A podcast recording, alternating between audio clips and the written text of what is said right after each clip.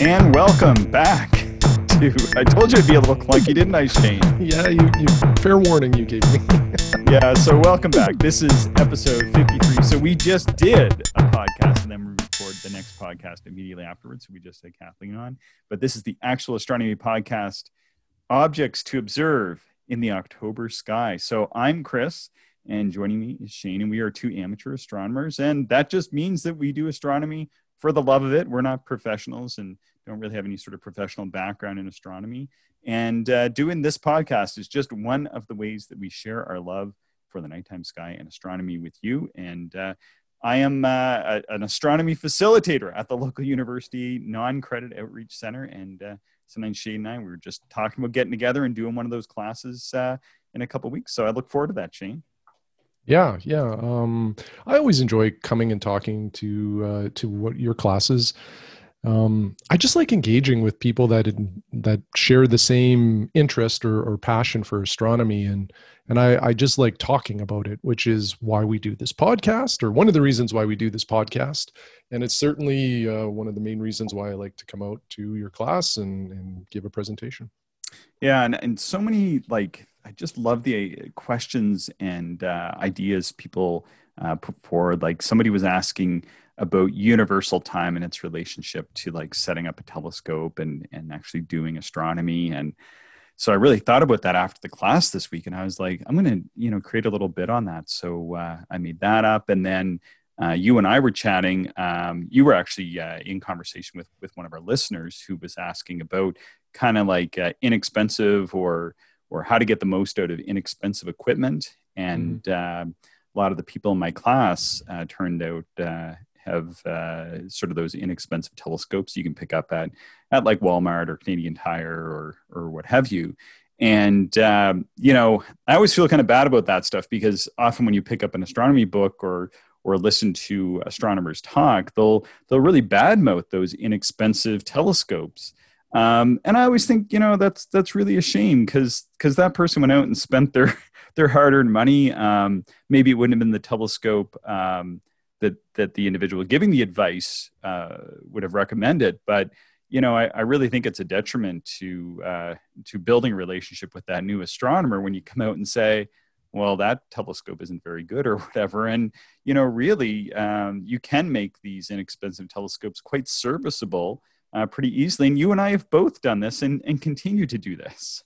Hundred percent. Like I, you know, you, you are right. Um, uh, there are some uh, astronomers that maybe look down upon uh, cheaper telescopes, but the truth of the matter is that these telescopes will still probably do eighty to ninety percent of the performance that a real expensive telescope will do the only um, you know maybe shortcomings of a less expensive telescope is you can't use two inch eyepieces maybe or in most cases the mount slash tripod are inadequate um, which introduce a little bit of shake or vibration which can cause some frustration but typically the optical part of the telescope which is what you care about actually performs quite well, even for yeah. the lesser expensive uh, uh, options out there. And you know, you've talked. Uh, well, we've both talked a lot about your Meade 80 uh, Adventure telescopes. Yeah, the $99 telescope that yeah. I bought just a year ago. Yeah, yeah, and, and, also like the the classic telescopes that I. Um, you know, somewhat fascinated by like you can buy a very old telescope for you know a hundred dollars and they perform exceptionally well. So certainly, uh, I think we'll spend some more time talking about this at uh, you know during a future episode because it was a, a great question and a great yeah. point that was brought up by one of our listeners in a in an email that we received. Yeah, and just sort of to end on, on you know one note is that um, you know even even with the higher end and more expensive telescopes you often have to dig in and and do some modifications and figure out some stuff. Like for example, with the Takahashis we bought uh, over the past years, you, you have to figure out a way to get your two inch eyepieces on that. It requires uh, adapters. Um, like I got a mount uh, over the summer and uh, wasn't as stable as as I wanted, so you have to kind of uh, you know get get the stability under control and and things like that and and you know so whether you, you are getting a really inexpensive telescope or buying a more expensive telescope well learning how to make these adjustments are are skills that are going to serve you well um, regardless of how much money you have to spend on the telescope. And often people are disappointed when they go and spend all that money and then it doesn't work exactly as they kind of imagined. And, and I think few telescopes do work uh, sort of perfectly out of out of the box, regardless of the amount spent. Yeah, totally agree. Um, you know, we should maybe do like a a, challenge episode where we we we each get a hundred and fifty dollar budget, uh, and then we go out and plan how we would spend that if we were just getting started. Okay, and then have a discussion around that maybe, or, oh, or pick a, a dollar number, you know, and then we can both do a little yeah. research and come back and see what we come up with. Oh, that's a great idea. That's a great idea, and that might be your way of nudging me towards the topic for this month. oh, so so we're going to talk about objects in the nighttime sky. So October 1st. Do you know what's happening on October 1st? Well, there's a couple things happening on October 1st. Uh, the first is a full moon. And not just any full moon. This is a, a very special full moon here in, in the grain belt. Yes, a harvest moon. Exactly. I'm I get hungry just thinking about it. Yeah, I, I need some wheat in cereal. and I don't because I don't eat that stuff. Um, so yeah, so we have the the harvest moon is happening on on October first, but then this month is is special because we actually have another full moon on the thirty first. Yeah, yeah. Do do we need a? Is it is it Elvis's blue moon or is that? Is it's something like that. Yeah, I don't know, but Willie Nelson. I don't know. It's it's the it's the um it's the full moon that is the furthest away from the Earth uh, during full moon. So it's it's a micro full moon. The opposite of a supermoon. The opposite of a supermoon. So I'm trying to like it's not called that, but I'm calling it a micro moon. And I think we should start really invigorating people to go and observe the micro moons and uh, we'll we'll celebrate those instead of the supermoons. So so that's coming. That's coming up as well. Uh, on October first, we also have Mercury at greatest elongation east, um, but we can't see it. I, I ran my astronomy software, and it's it's not really easily visible from uh, here. I mean, it's too close to the sun, and mm-hmm. uh, yeah, people should not try to go and look at it if they're in the in the northern hemisphere. You know, consult your planetarium software because it is it it remains darn close to the sun, too close for for uh, comfort, at least for me anyway. And I, I, think most people probably shouldn't go out and look at it this time.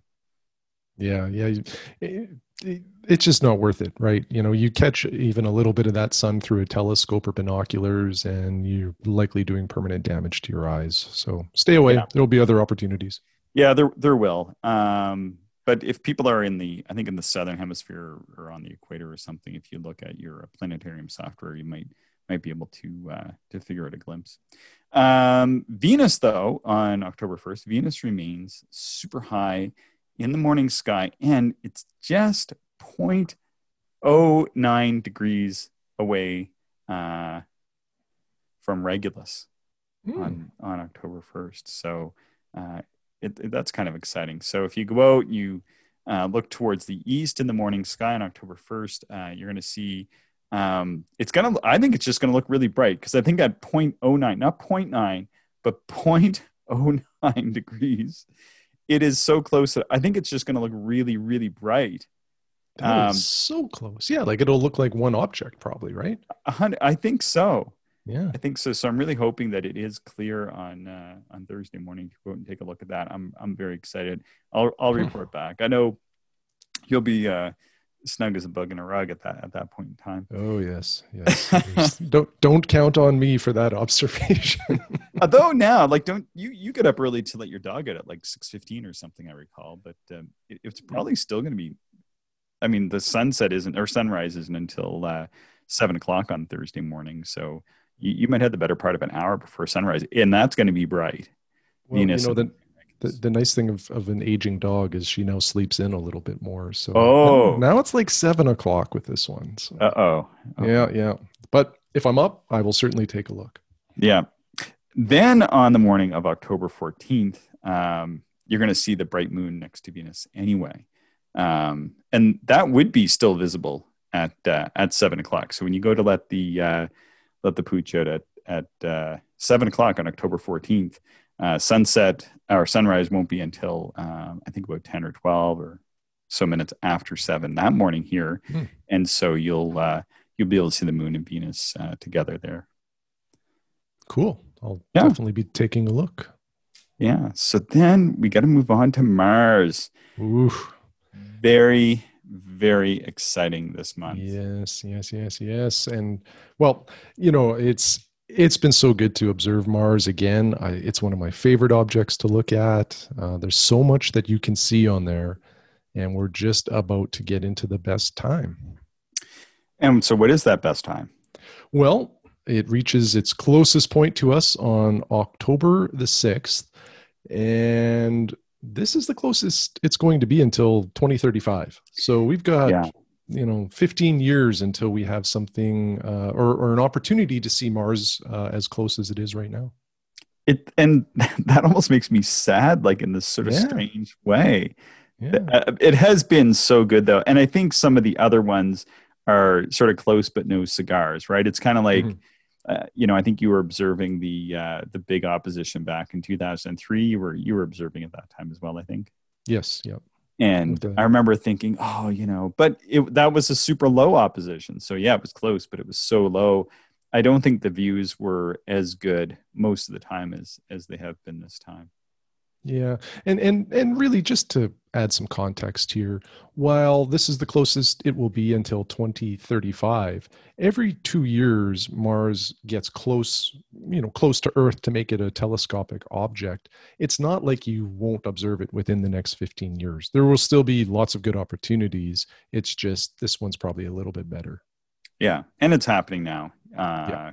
That uh, that opposition point where where we uh, we kind of line up just sort of perfectly is is on the uh, on the twelfth and the thirteenth. Though it just has to do with like I think they call it the uh, asymmetrical geometry of closest point to Earth and the angle to the sun, and that means the opposition point is actually on the Mm. twelfth slash thirteenth. So it's always about a, a week off, and and that's Mm. just how that's just how it goes. But it'd be minus uh, magnitude minus two point six that night. Boy, that is bright for a planet.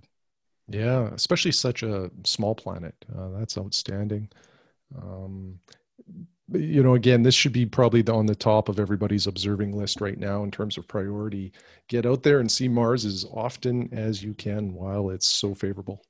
Yeah, and even just with the unaided eye. Um, so where is it in the nighttime sky right now? Maybe we should uh, touch on that briefly. Um, what constellation is that in? I think it's in the fish.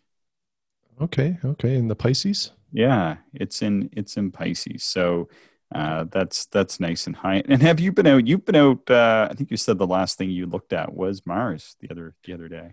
Yeah, like this week, this past week here, the conditions haven't been the best um, for the majority of the week. But earlier on, uh, we had a, a nice clear night that uh, seeing was pretty decent.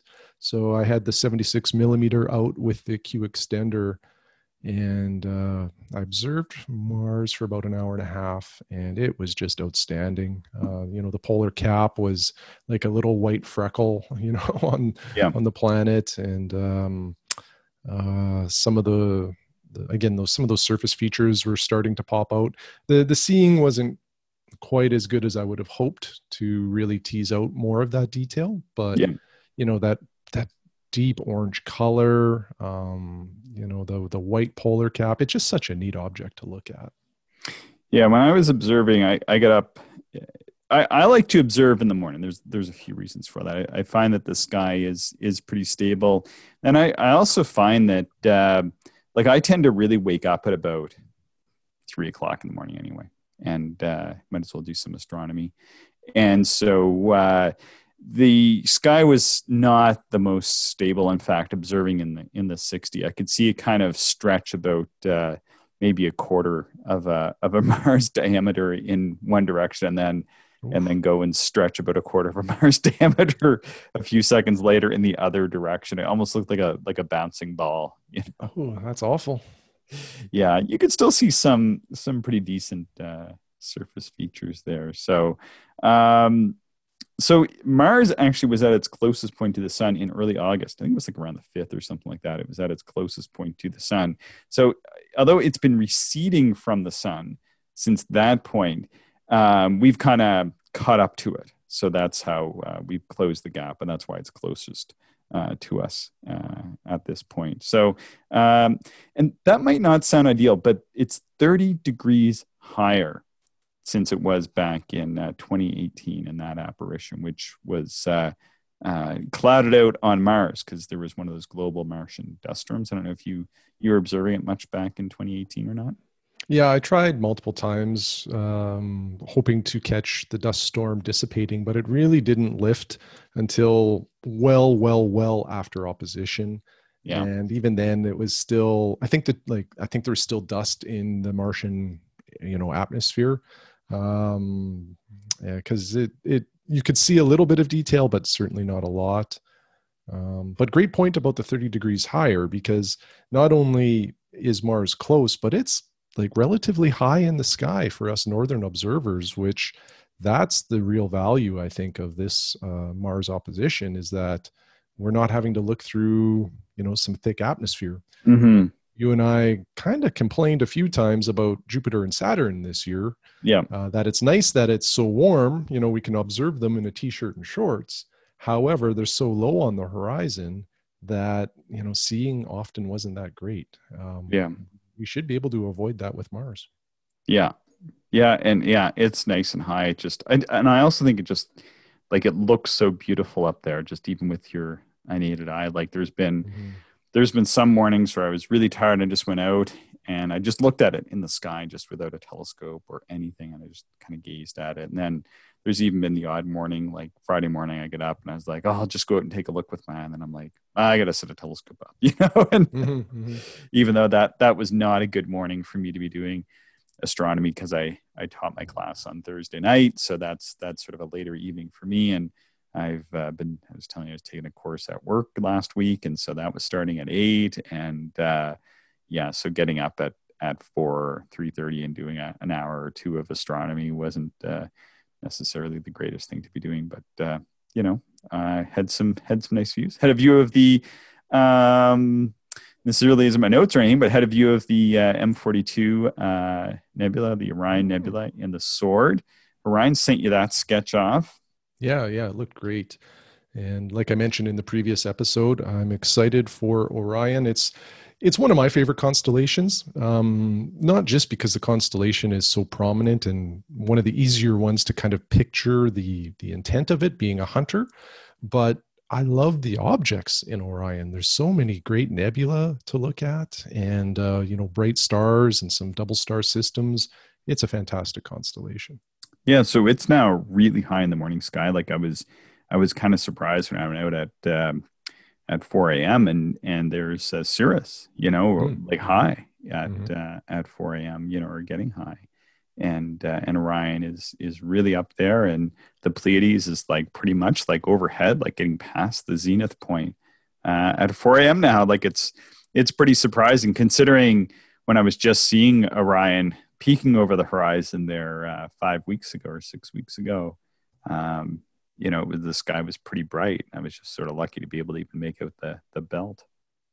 Yeah. Well, and we've touched on this a couple of times, but October is probably the best month to observe the winter constellations. Because mm-hmm. um, if, if you stay up late enough or wake up early enough, you can see Orion and, and really all of the other winter constellations. But the temperature is much much warmer especially where we live. You know the probably the overnight lows lately have been anywheres from freezing to i don't know single digits centigrade. But if mm. you actually wait until winter time it'll be a lot colder. So october is a great month to do that type of observing as well. Yeah and i mean the other morning when i was out it was it was positive eight. Um and like it wasn't there really wasn't much wind or anything. It, that's quite nice. Uh, don't need to wear uh, gloves or a hat or anything. At least I don't. So. Well, yeah, and if you if you wait until the time of the year when Orion is up in the early evening, it'll be 30 degrees colder than that. if we're lucky. If we're lucky, yes. If we're lucky.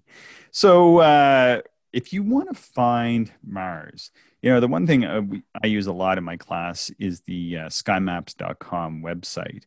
Um, and you can actually download uh, free sky charts there. They even have some. I'm not affiliated with them in any way. I just really love the work that they do. And there's like some books and other stuff that you can buy. I've actually bought some of the books in the past um, that they've recommended because I just think it's it's a great um, organization to to be putting out that material. And uh, they uh, try to teach the nighttime sky in a way by by listing all the dates when the moon will be by uh, different things. And so uh, one of those dates is coming up. It's October 3rd, and the Mars and the moon are going to be only 0.7 degrees apart. So um, the moon is just going to be 0.7 degrees south of Mars on that date. Wow, that's a really close approach. A full moon is about half a degree. Half so degree, it's, yeah. So it's just yeah, over that. so it's almost yeah, exactly. So that's really really close. Yeah, that'll be Yeah. a neat a neat observation. Might be too close. I, I remember there was one of these Yeah. back in August, and and I mentioned it to my class, and and a couple people went out to look, and they they couldn't separate it with their eye. Oh, wow. Um, so uh, might be uh, best to see like in a binocular or something like that. I do push using the binoculars too, but I think for whatever reason they just went out to try to to try to look at it without uh, binoculars. So that might be a binocular observation. But then you kind of know where Mars is, and it, it should look pretty cool that night, I would think. Yeah, yeah, absolutely. Hopefully it's clear. Yeah, but if you miss that one or if it's not clear, October 29th, um, this might be a slightly better opportunity. Um, so this time, uh, Mars and the moon on October 3rd, the, the moon is just a couple days past full. But on October 29th, it's just a couple days before full, and Mars will be three degrees north of the moon on that date. So um, that should be, with Mars being, I think, around negative two and a half uh, magnitude at that point, um, should be able to separate it. Three degrees should be far enough. But uh, that, I, I feel like that's one of those things people are going to look at and be calling in and saying, wow, did you see that? Because that's going to be in the evening sky kind of around the time when people might be out for their final walk of the day or letting the dog out or something like that. I think people are going to take notice of that, especially since uh, seems like more people are aware of sky events since the uh, since the comet Neowise this summer. Yeah, yeah, and Mars gets a lot of fanfare typically when it makes uh, its close approach. Um, so I imagine, you know, some news uh, facilities will probably have some headlines about it in the coming weeks. Yeah. I, I did an I did a news event this past week. Did I tell you about that? Your astrology event. Yeah, the the local cable access Yeah. had asked me to uh, to come in and talk about the Mars retrograde, and and so I, I kind of knew that they might have thought that I was an astrologer, but you know I thought, well, I'm I'm not going to kind of leave them hung out to dry. So the day of, I made up uh, made up an animation, and it showed what retrograde was, and I explained it all out to them. I explained what the opposition was, which is sort of this this closest point between Earth and Mars um, and and some other material. Sent them like a Hubble image of it, and then and then I went in there and I could tell they were kind of like, oh, but we wanted astrology. We wanted to find out about our love lives, you know, kind of thing. And so I kept like steering it around and gave them like the uh, the rundown on uh, on Kepler using uh, Tycho's observations. Got a little bit of a a little bit of a blank stare there. Try to explain Kepler's. I think it's the third law of planetary motion. Um, I, I don't think anybody had ever done that on cable access Regina before, so um, I felt like I was I was breaking new ground and will not be invited back. Who knows? Maybe you know they'll people will love it, and you know you get your own science show. I don't think so. but speaking of science, I uh, I see that Jupiter is still in Sagittarius, and uh, this morning I had an email from Dave Chapman, who's the former uh, Observer's Handbook editor, and uh, I do a lot of uh, astronomy writing with Dave.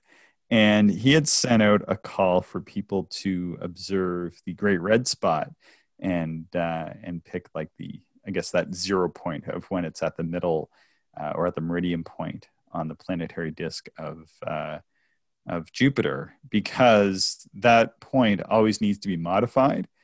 And he was really kind of giving software developers a hard time, saying that they're not really keeping up with it. So I guess he must have been trying to observe the red spot and went out, and the red spot wasn't visible.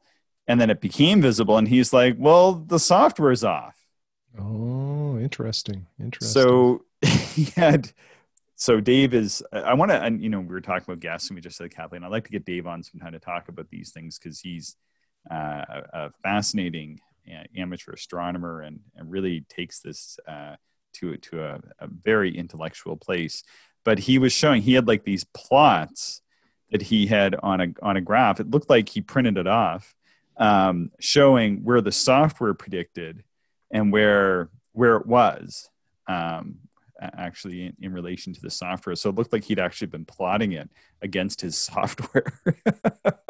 Wow. Well, good for him, you know, to try to make a correction there. That, you know, Yeah. that's good. That'll help everybody. yeah, Um, the other thing too about the Great Red Spot is like it's it it's really vibrant. You know, the the actual redness in it seems far more pronounced than it has in previous years. So if you've never seen the Great Red Spot, this is a I think a great time to try to tease it out because it really it really stands out from the white cloud around it. yeah. Although one of the downsides is like we were seeing with Mars, it's up all night now. When it's at opposition, it, it basically is rising at sunset and and setting at sunrise, and it'll be at its at its highest point more or less around midnight. Um, but Jupiter and Sagittarius there, well, we're losing Yeah. Sagittarius into the uh, evening twilight now, and and Yeah. uh, Saturn's coming along behind. So we, I, I I don't know how much longer they're going to be visible for. Um, probably another month. This is probably really it for them. They're going to be really really low next month. Eh?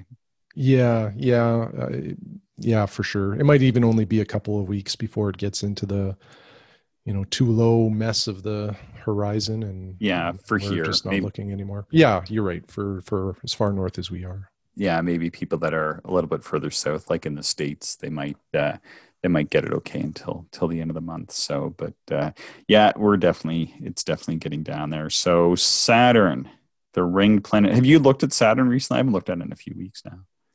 Yeah, it's been a couple of weeks for me as well. Um, now that now that Mars is so easy to see, um, you know that again, that's my priority one, and that gets all of my attention. Yeah.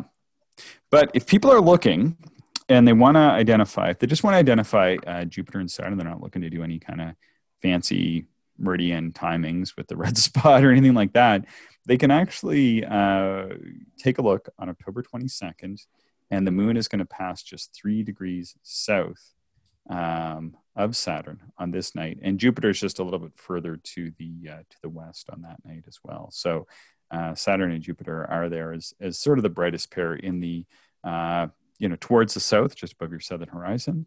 Um, and on that night, they're going to be close. And then last Thursday, they were really close in the sky, though I think the moon was closer to uh, to Jupiter on the uh, on the evening of the uh, 24th. Hmm. Interesting. Yeah.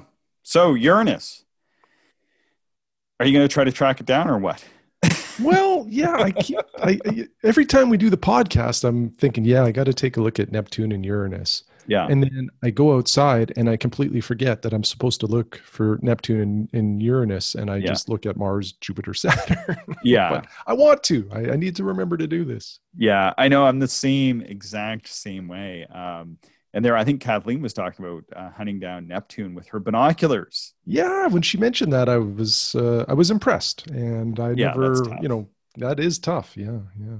because it's Neptune's magnitude 7.8. But right now, Uranus is magnitude uh, 5.7. It's in Aries, so it's it's fairly high um, in the sky, especially as we get into the overnight hours. Um, but if you want to find it, the best night is going to be October 4th, and you can mark your calendar because that night it's just going to be three degrees north of the moon. That would be a pretty good night to uh, try to hunt it down, take a look. And and Aries is my my horoscope constellation. Is it really like your adjusted one or your actual one? Uh, well, I think my actual one. I, I don't know. Maybe my I don't know. because so so like according to the astrologers um i'm a sagittarius because they don't factor in precession and the wobble the Yeah. and all that stuff yeah. but but i i actually ran the software for the the day and time i was born and so the i was actually born under the 13th sign Ooh, so i'm gonna off you can te- technically speaking I was I well, was born. I, I guess I should run run the simulator too to see where the sun was when I was born. Yeah, so you you'd be one constellation to the west or right at least. So Oh, okay, okay. maybe you'd be like uh, I don't know, what, what's maybe like Pisces or something like that.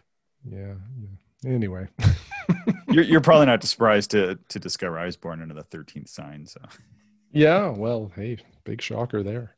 if if only we believed in astrology, that would mean something. I know. yeah, we we digress. yeah. So yeah. So and Neptune is in Aquarius, the water bearer. Uh, I really like Aquarius. Aquarius is one of those constellations that has grown on me over the years, and is in that? part, well, I never really thought there was. I never really thought it was that interesting. There is an interesting object there, which is the Helix uh, Nebula. I think it's Mhm. NGC 7293. And you and I have looked at that lots. It's a huge planetary nebula. It's the closest one to our solar system, and it's larger than the full moon in the nighttime sky. So that's that's fantastic as far as nebulae go. Um, but there's a series of stars there, and, and Aquarius um, is the water bearer dude, and uh, he's got this. Um, it's like a cup or something like that, or, or, or you know whatever whatever it is, the vessel that holds the water, and it's kind of tipping. And I always like that um, asterism that that forms the uh, the water jug. I think it's what it's referred to in in sort of the constellation lore. Um, and then there's a series of stars down below it, which are supposed to represent the water. You know, and I always think like these sort of mythological, allegorical, like whatevers, um, you know, really don't have as much meaning as as maybe they actually do. So I was out one night. I was at a really dark site, and uh, I was just looking. I just like that that uh, that water jug. I think it's a neat uh, asterism. My wide field telescopes, I can get the whole bit in. And and I noticed though that those stars down below, because of the ground effect, it was in the autumn and the ground had been very warm that day, but the evening was really really cool. Um, it was almost causing like these visible waves in the sky.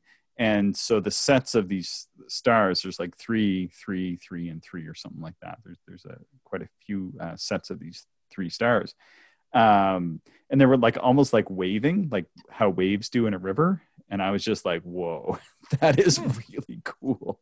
I was Wow. just like really kind of taken taken aback. So although we don't believe in astrology, um, sometimes there's there's very much to do with the uh, perhaps the uh, construction of the constellations uh, and the myths around them. So um, Mhm. you know, I- I, I think there there maybe is more to uh, the actual stories um, that earlier peoples have uh, have created around around the stars than uh, um, you know. Well, then the then the astrology uh, is applicable today. yeah, yeah, yeah. The the mythology and the how how people have perceived the night sky is fascinating to me, and and the Hmm. the stories that have been told. Um, very very interesting.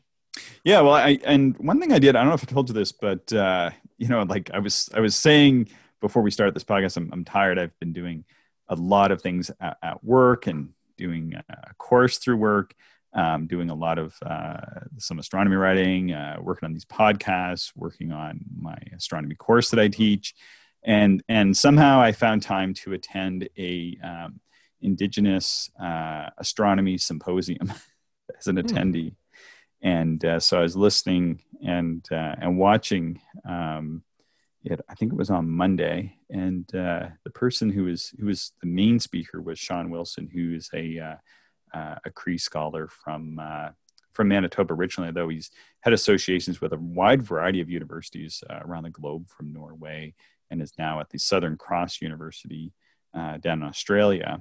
And he was talking about um, you know indigenous sky knowledge and you know uh, sort of uh, learning that and and all the uh, all that goes goes into that. It was just so so fascinating um, to listen to. Just you know, and, and a lot. And, and it's funny. Like I was listening to Kathleen speak in her last episode. And She was talking about like a relationship with the object in the sky, and uh, and he spent a long time talking about uh, the relationship uh, that people have with the nighttime sky and you know i felt it really spoke to me like one of the things you and i talk about is kind of you know the really going out and the doing of it. And it's not like this simple matter for us. We we put a lot of time and effort into it. And uh, you know we really have a respect for the sky and and you know the nature of it.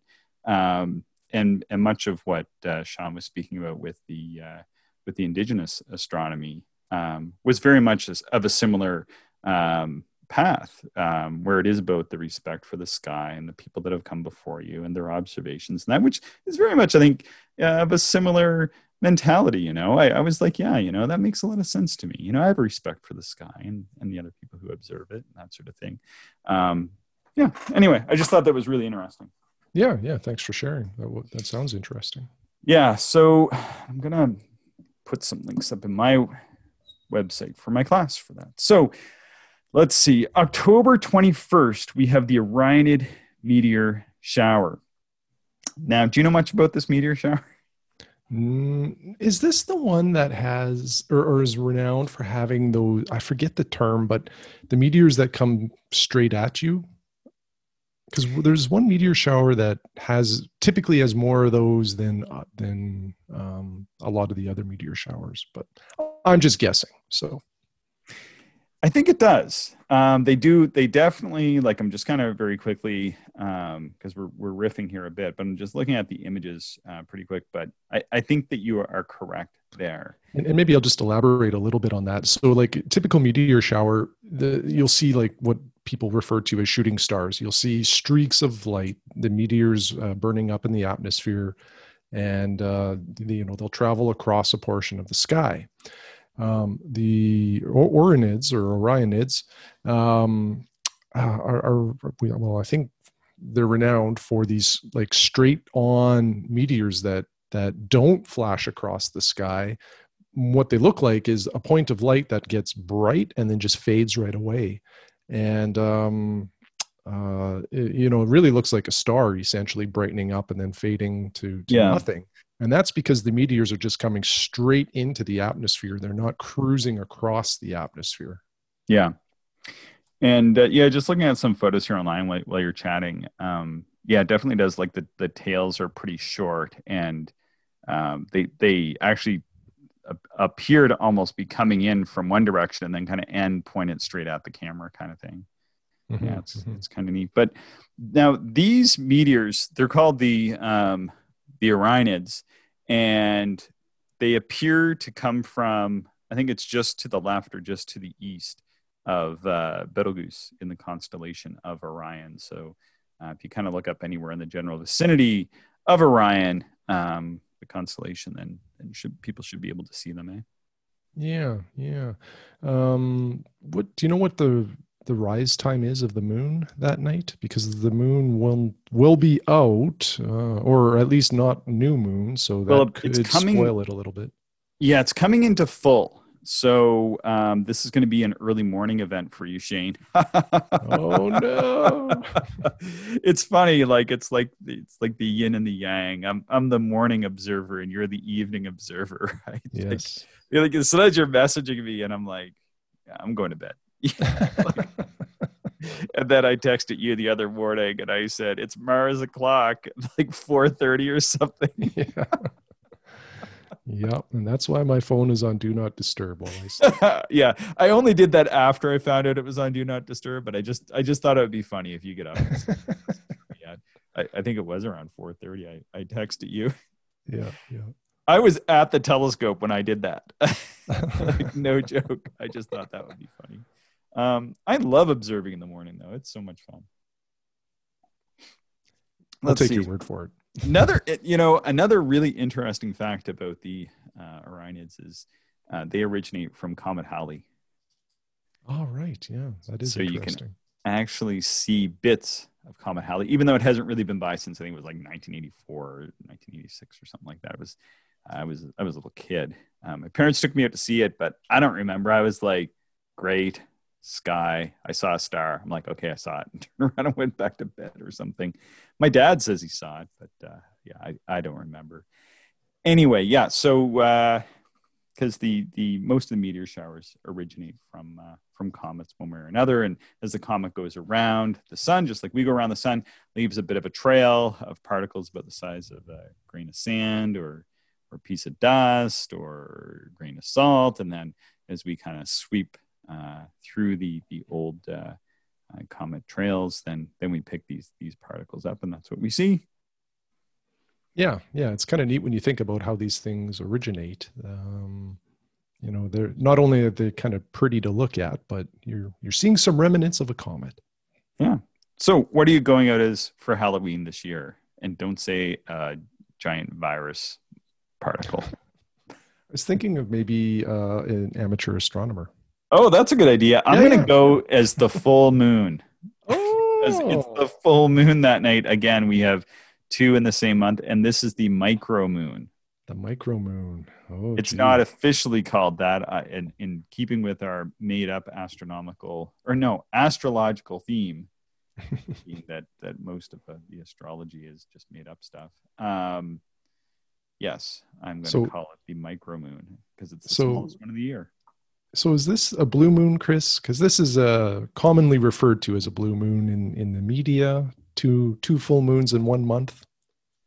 Yeah, and that originates, if I recall correctly, I think it was like in the 1950s or 60s or maybe even 40s, something like that. Sky and Telescope wrote this article, and they kind of goofed it up. And uh, really, what a a yeah, they goofed it up and had something to do with some sort of farmer's almanac picking up too. But I think it originated from Sky and Telescope. But anyway, yeah, it, it became this common um, language that the blue moon is the second full moon uh, in a month when this occurs, and it doesn't occur very often. Now, the actual blue moon that, that they were supposed to be referring to is the result of volcanic ash in the atmosphere causing this bluish cast to the moon. Um, and it's a very rare event. And I have seen it um, during the, I think it was during like the 90s. Um, it was just around the time when I was getting into astronomy. There was a lot of volcanic ash. And I did see one of these blue moons exceptionally rare because the the material needs to be very very high in the atmosphere and and it's and it is kind of bluish it's not like super blue but uh, has sort of a bluish cast to it and uh, since that time that we haven't had as as many vol- volcanic eruptions so uh, but yeah now the common vernacular is the two full moons in a month which seems to happen you know probably a couple times a year or something like that um, Mhm. is now referred to as as a blue moon. But for the most part, I actually don't think that that most uh, normal people are are recognizing uh, two full moons in a month. And really, there's not much that can be seen. It's just an alignment of when the full moon occurs uh, on or about the first, and then the the next one occurs. You know, within that same month. It's really not that much of an event because the full moons um, always occur within moments of like 28 and a half days from each other so it's not really that that big a deal Yeah, for sure, for sure. Right on. Well, I did look up uh, any potential comets that might want to uh, have some focus from us, but in October, I wasn't able to find any comets that really stand out in terms of brightness or, Hmm. or you know, large size or anything like that. So, you know, that can always change, but I'm Yeah. not expecting anything this month. Uh, which is kind of standard. You know, the the Neowise experience is not a common thing. In fact, that's a very rare thing. Um, Mhm. However, occasionally we do get some, you know, comets in the magnitude eight or nine range that are worth looking at occasionally. But uh, nothing to really report on for October. Um, but whenever we do this, you know, um, what to observe this month episode, I do a little research and I like to see what some of the online lists are suggesting as interesting objects to look at. And, uh, you know, I, I thought it's worth mentioning because I don't know how far this is proliferated, but I saw a list that said Eris is at opposition in October. And This is an asteroid well, this is a dwarf planet. dwarf Uh, planet okay the second largest one in our solar system, the Okay. largest being Pluto. Um, what's interesting about Eris is it's the most massive uh, dwarf planet, um, Pluto being the second most massive. So, um, but it's it's so far out there that it's magnitude 18.7. So, so this so where this did list- they have this like let me just grab my hubble space telescope and i mean you need like a 25 inch telescope to at really least yeah a 25 inch would only and and a 25 inch it would still look like a really dim star Yeah. you know um so it was a put it's funny to me because the list had a lot of the objects that we just covered off. You know, the the Orionids. Uh, oh, look Neptune. at that when the full moon is out. Yeah, but it did say it did say Eris will require a telescope. Well, not. I, I just want everybody. If anybody else reads this, uh, don't don't think any old telescope will show you Eris Uh, you will need, like Chris, like what you just said, uh, you know, at least a 25 inch telescope, like a massive, gigantic. I guess somebody could try to photograph it, but even yeah. photographing down into the 18th magnitude is going to require like, I I don't know, like a like you're it's going to take some work, right? Like it's going to oh, be yeah. like an eight or a 10 inch minimum, I would imagine, with really dark skies. So, yeah. And, you know, if you were to actually see this thing, it would almost be like an observation of Pluto. It would just look like a star. Yeah. And what you would have to do is draw the star field and then come back in a week or two to see if what you suspected to be Eris moved in re- in relation uh, to that star field because there's just you're not going to resolve a disk or anything at at that uh, at that distance. I'm just trying to see how far it is from us actually, and yeah, well, I, I think that is sort of the difference between like maybe our podcast and and others and other things people might read online is we can kind of recognize what's visible and and what isn't, and I think sometimes when um, people are just using like astronomical software to generate the lists, it's just grabbing things almost at random and then spitting them out. And then you know sometimes if people don't don't realize that an 18th magnitude object of any sort is is going to be too uh, faint to see that uh, um, you know that that just doesn't get conveyed properly you know? Yeah yeah exactly. So i'm i'm pretty sure that it's not on too many lists out there but um just in Some, case sometimes they catch on and then you see it everywhere right? It's like yeah. you know you'd have a you'd have a better shot and easier shot of seeing the moons of of Mars, which which I do know one person who has seen. yeah, that that's a great point, right? Uh, the the mini Martian moons would probably be a, a, a more attainable observation, which is a very hard observation. yeah, yeah, cool. So, what are you looking? I'm for me, I'm really looking forward to Mars.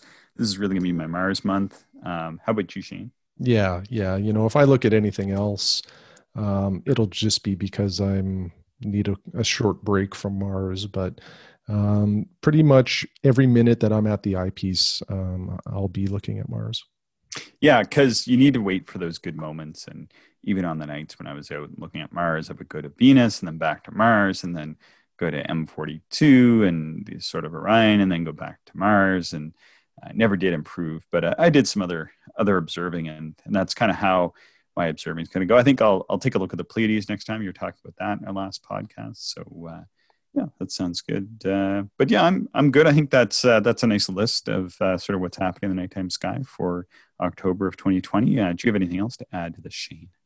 One quick thing I'll add, and we mentioned it before, but um, an interesting observing technique that I found actually has, you know, it has worked for me, and I want to continue it. But uh, and I'll use this on Mars, and that's to start off with uh, like an extreme magnification on the telescope and just observe uh, for 30 minutes or 60 minutes with really, really high magnifications and then back it off. Um, I do feel like I'm able to see more detail on the planet when I do that um, even just looking up at like the moon when it's in the sky after having done that i feel like i'm seeing more surface detail on the moon naked eye.